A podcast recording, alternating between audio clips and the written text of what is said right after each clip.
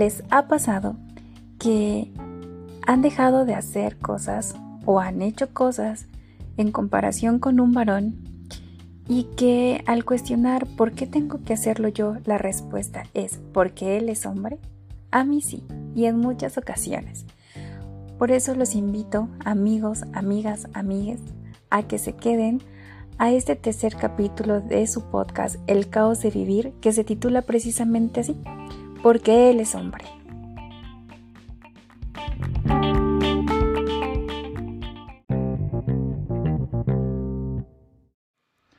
Bienvenidos sean todas, todos, todes a este nuevo capítulo del caos de vivir porque él es hombre. Y bueno, estaremos hablando de la igualdad de género, que es algo por lo que hemos estado luchando durante muchos años, durante décadas, y que cuando creíamos, o cuando menos yo creía, que teníamos mucho terreno ganado, me doy cuenta de que no es así. Primero que nada, la igualdad es un derecho universal entonces, cuando existe desigualdad de género, primero que nada estamos faltando o están faltando a ese derecho que tenemos por el simple hecho de ser personas, independientemente de cuál sea tu género, tu preferencia sexual o con qué te identificas, si eres hombre o mujer eh, biológica o no, en fin, por el simple hecho de ser una persona, tú ya tienes derecho a la igualdad. Sin embargo, ¿qué pasa? Estamos iniciando 2023 y creo que no es posible que sea un tema en donde todavía se dé muchísimo esta discriminación, esta desigualdad. Y en el caso de la desigualdad de género, con la mujer que sea ejercida por nosotras mismas. Fíjense que quiero contarles algunas mm, experiencias, sobre todo la más reciente, que es la que me impulsó a hacer este capítulo, porque no logro entender cómo mujeres preparadas, mujeres con puestos altos dentro de una empresa, como son las gerencias, las jefaturas y demás pueden tener o seguir guiadas por una ideología de género. Creo que no podemos no se puede y no se debe eh, sexualizar las funciones de tu personal o de tus agremiados y todavía decirlo, ¿no? Sobre todo, insisto y redundo mucho en el hecho de ser personas. O sea, antes de ser mujer, de ser hombre, de ser una persona con alguna preferencia diferente a ti, tus compañeros, tus agremiados, son personas.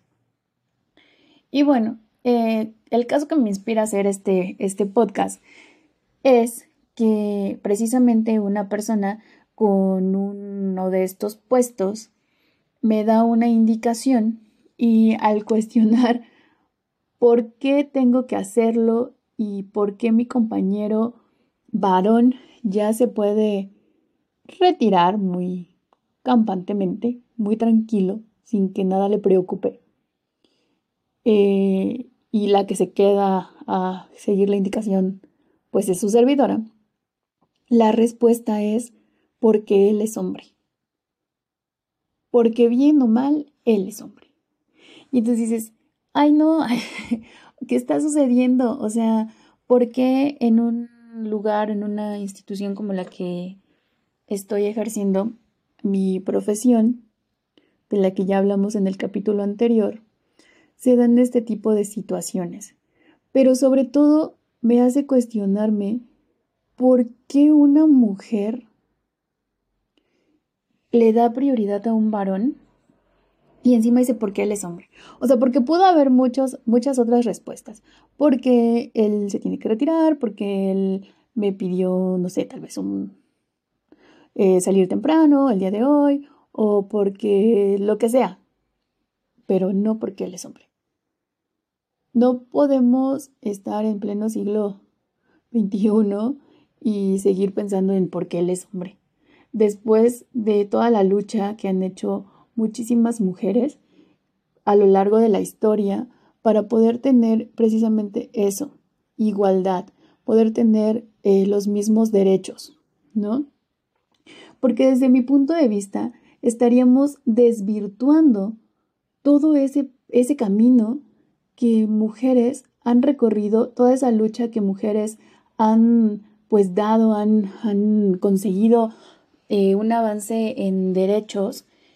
Y entonces nosotras mismas venimos y nos echamos tierra entre nosotras mismas y entonces desvirtuamos, desmeritamos y damos pasos en retroceso a lo que otras mujeres han ganado y por lo que otras mujeres tal vez han tenido que sacrificar muchísimas cosas y han tenido que incluso hasta morir, porque algunas han muerto en, la lucha, y nosotras simplemente decimos, ah, pues porque es hombre.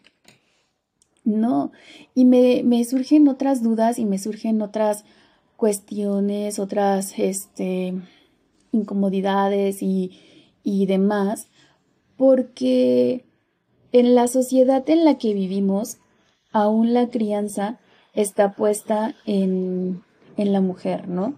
Yo sé que lo ideal es que sea una crianza compartida, que el padre ejerza su paternidad con responsabilidad y, y pues con derecho, porque también, también puede, este, la tiene, pero que sí está cargada hacia la mujer, ¿no? Entonces, sobre todo en mujeres con este tipo de ideales, en donde se marcan los roles de género, como es el caso de esta persona.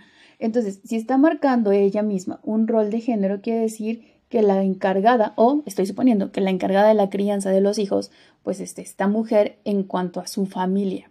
Y entonces me cuestiono, eh, no solo con ella, sino con otras que, que, que surge o que se da en estas situaciones porque no es la única en el mundo, estamos de acuerdo, ¿no? Somos millones de personas y estadísticamente debe haber miles de mujeres que todavía tienen este tipo de pensamiento.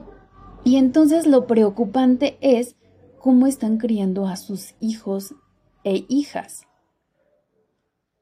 ¿No? Cómo las están educando o los están educando, les están educando eh, porque entonces seguimos reproduciendo eh, una sociedad machista, una sociedad patriarcal, en donde el matriarcado es la que es quien reproduce estos pensamientos que pues que ya no van y que como ya lo mencioné desmeritan todo el trabajo de, de mujeres que han estado luchando, luchando, luchando, luchando, luchando por igualdad.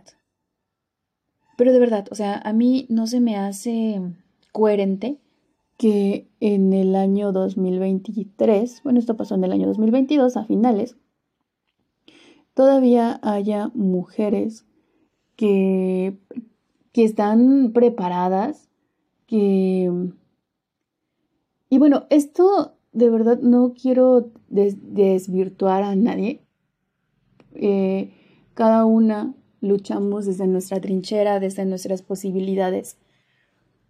Pero cualquiera diría que una mujer que ha logrado alcanzar un puesto de este tipo, eh, pues tiene otro tipo de pensamiento. Y no se me hace lógico que siga diciendo, ah, pues es que bien que mal es, él es hombre. O sea, mujeres, ¿cómo están o cómo estamos? Yo no tengo hijos, pero tengo mm, el deseo de serlo en algún momento pero entonces, ¿cómo estamos o cómo están criando a, las nuevas generaciones?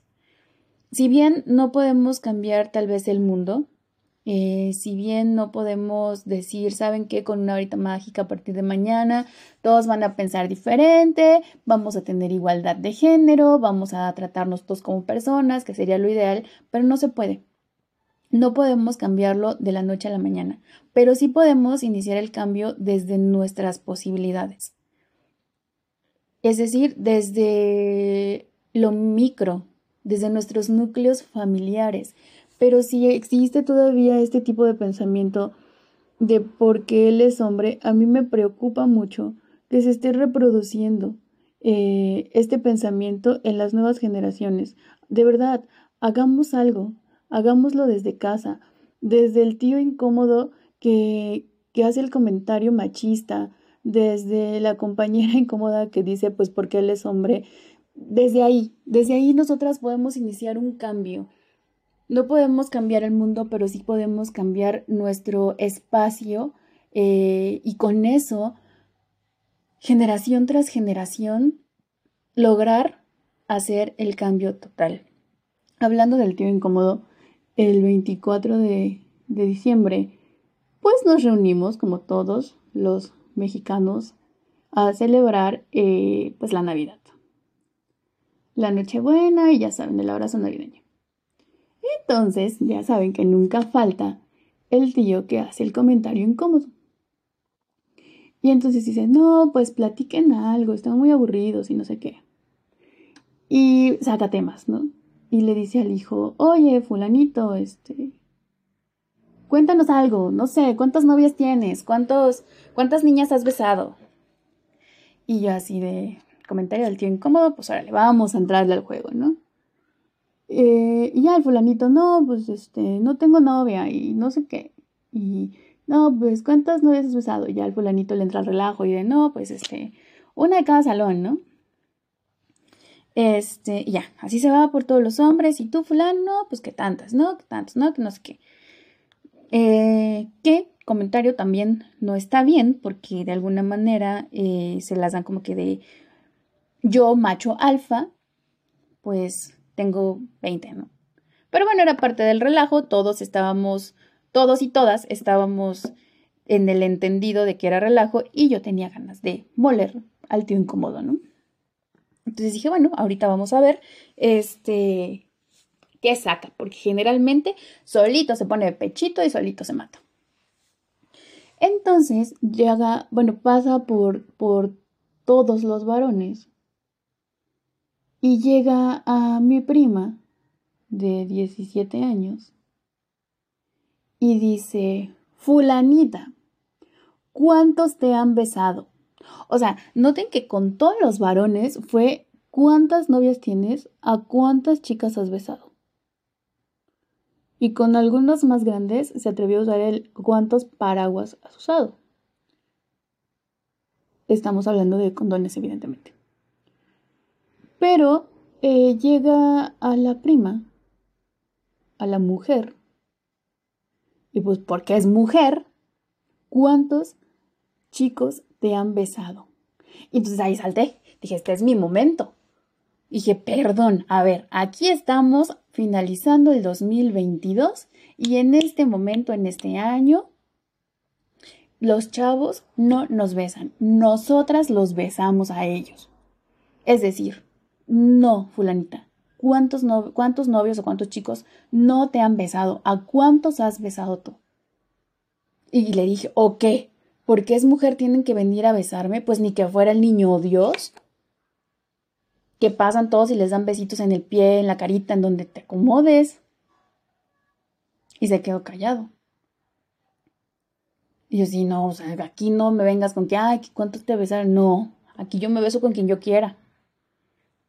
Pero a eso voy, a que finalmente tenemos que hacer algo, tenemos que defender nuestros derechos, nuestra igualdad desde la casa, desde el tío incómodo que te dice cuántos te besaron y que a los varones les pregunta a cuántas te besaste.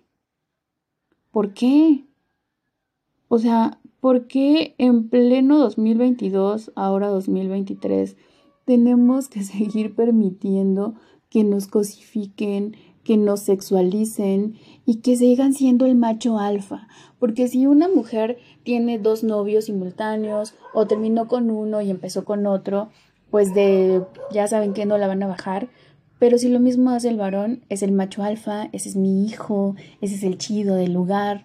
No, no, mujeres, abramos los ojos, amigas, defendamos nuestros derechos, no demos pasos en retroceso, ha costado años, ha costado vidas. Empecemos desde casa, empecemos desde el trabajo, empecemos por defender nosotras mismas nuestros derechos de igualdad y de respeto por el simple hecho no de ser mujer, de ser una persona.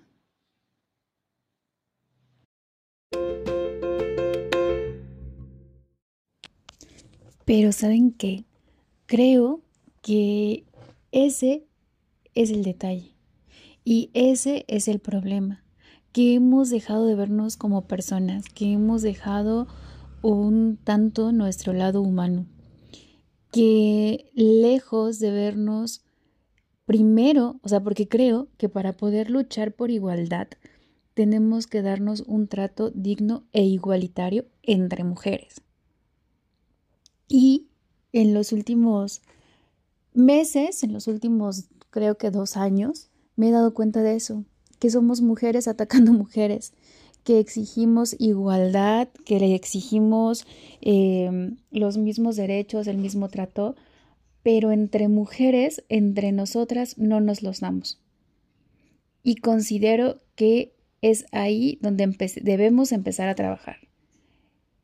En pedir un trato igualitario, en buscar un trato igualitario entre nosotras primero. Empezar a vernos como lo que somos, personas con derechos, personas libres. Y lejos de estarnos criticando, lejos de estar dando entre nosotras paso a la desigualdad, eso, apoyarnos y de ahí partir para luchar todas juntas por nuestros derechos, por nuestro derecho de igualdad, por nuestro derecho de ser respetadas, por nuestro derecho de, de ser libres, de decidir, de disfrutar, de vivir nuestra sexualidad, de vivir finalmente todo lo que implica una vida. Seguir adelante y hacerlo, dejar de, lado lo que diga la gente y sobre todo todas aquellas que tengan hijitos, hijitas, eh, pues iniciarlos en, en eso, en una vida de derecho, en una vida de respeto, en una vida de, de ser tolerantes y de ver a las personas como eso, como personas, no como hombre, no como mujer, no como una preferencia sexual, no como una profesión, no, como una persona. Y creo que cuando logremos eso, habremos ganado mucho. Y bueno, la reflexión de, de este podcast es eso. Empecemos desde abajo. Tal vez no podamos cambiar el mundo, tal vez eh, llegue el día en el que toque partir de este mundo y no hayamos visto nosotras el cambio, pero sí que dejemos el camino para que las nuevas generaciones lo vivan, para que nuestros hijos, porque quiero tener hijos, vivan en un mundo diferente, en un mundo de igualdad, en donde las mujeres no ataquen mujeres, en donde las mujeres no sean violentadas, en donde los hombres también tengan eh, la posibilidad de ser libres fuera de todos esos prejuicios que los hacen ser el macho alfa, porque también debe ser muy difícil para ellos, y en un mundo en donde ya no exista el por qué él es hombre o el por qué tú eres mujer ¿sí? Hagámoslo, empecemos en casa, empecemos en el trabajo, empecemos en nuestros microuniversos para que así podamos cambiar el mundo, paso a pasito, unidas, unidos todos. Todos perseguimos, creo, el mismo objetivo, simplemente que creo que no lo estamos haciendo de la manera adecuada porque en el camino nos estamos atacando. Y no debería de ser debemos apoyarnos. Les repito, no por el hecho de ser mujer, no por el hecho de ser hombre, no por el hecho de ser trans, no por el hecho de ser bi o lo que seamos, no, por el hecho de ser personas, por el hecho de ser humanos. Y pues bueno, gracias por acompañarme. Espero que les haya gustado este capítulo que finalmente se va a dividir en dos. Más adelante, este, me gustaría mucho hacer porque él es hombre 2 y platicar con una amiga que es muy especial para mí y que también tiene algunas experiencias y opiniones al respecto y me gustaría que pudiera compartirla eh, pues con todos ustedes. Nos vemos en el siguiente capítulo. Este, los invito a seguirme, los invito a escuchar mi podcast y pues bueno, agradecerles que estén aquí. Esto fue El caos de vivir, capítulo 3, porque él es hombre.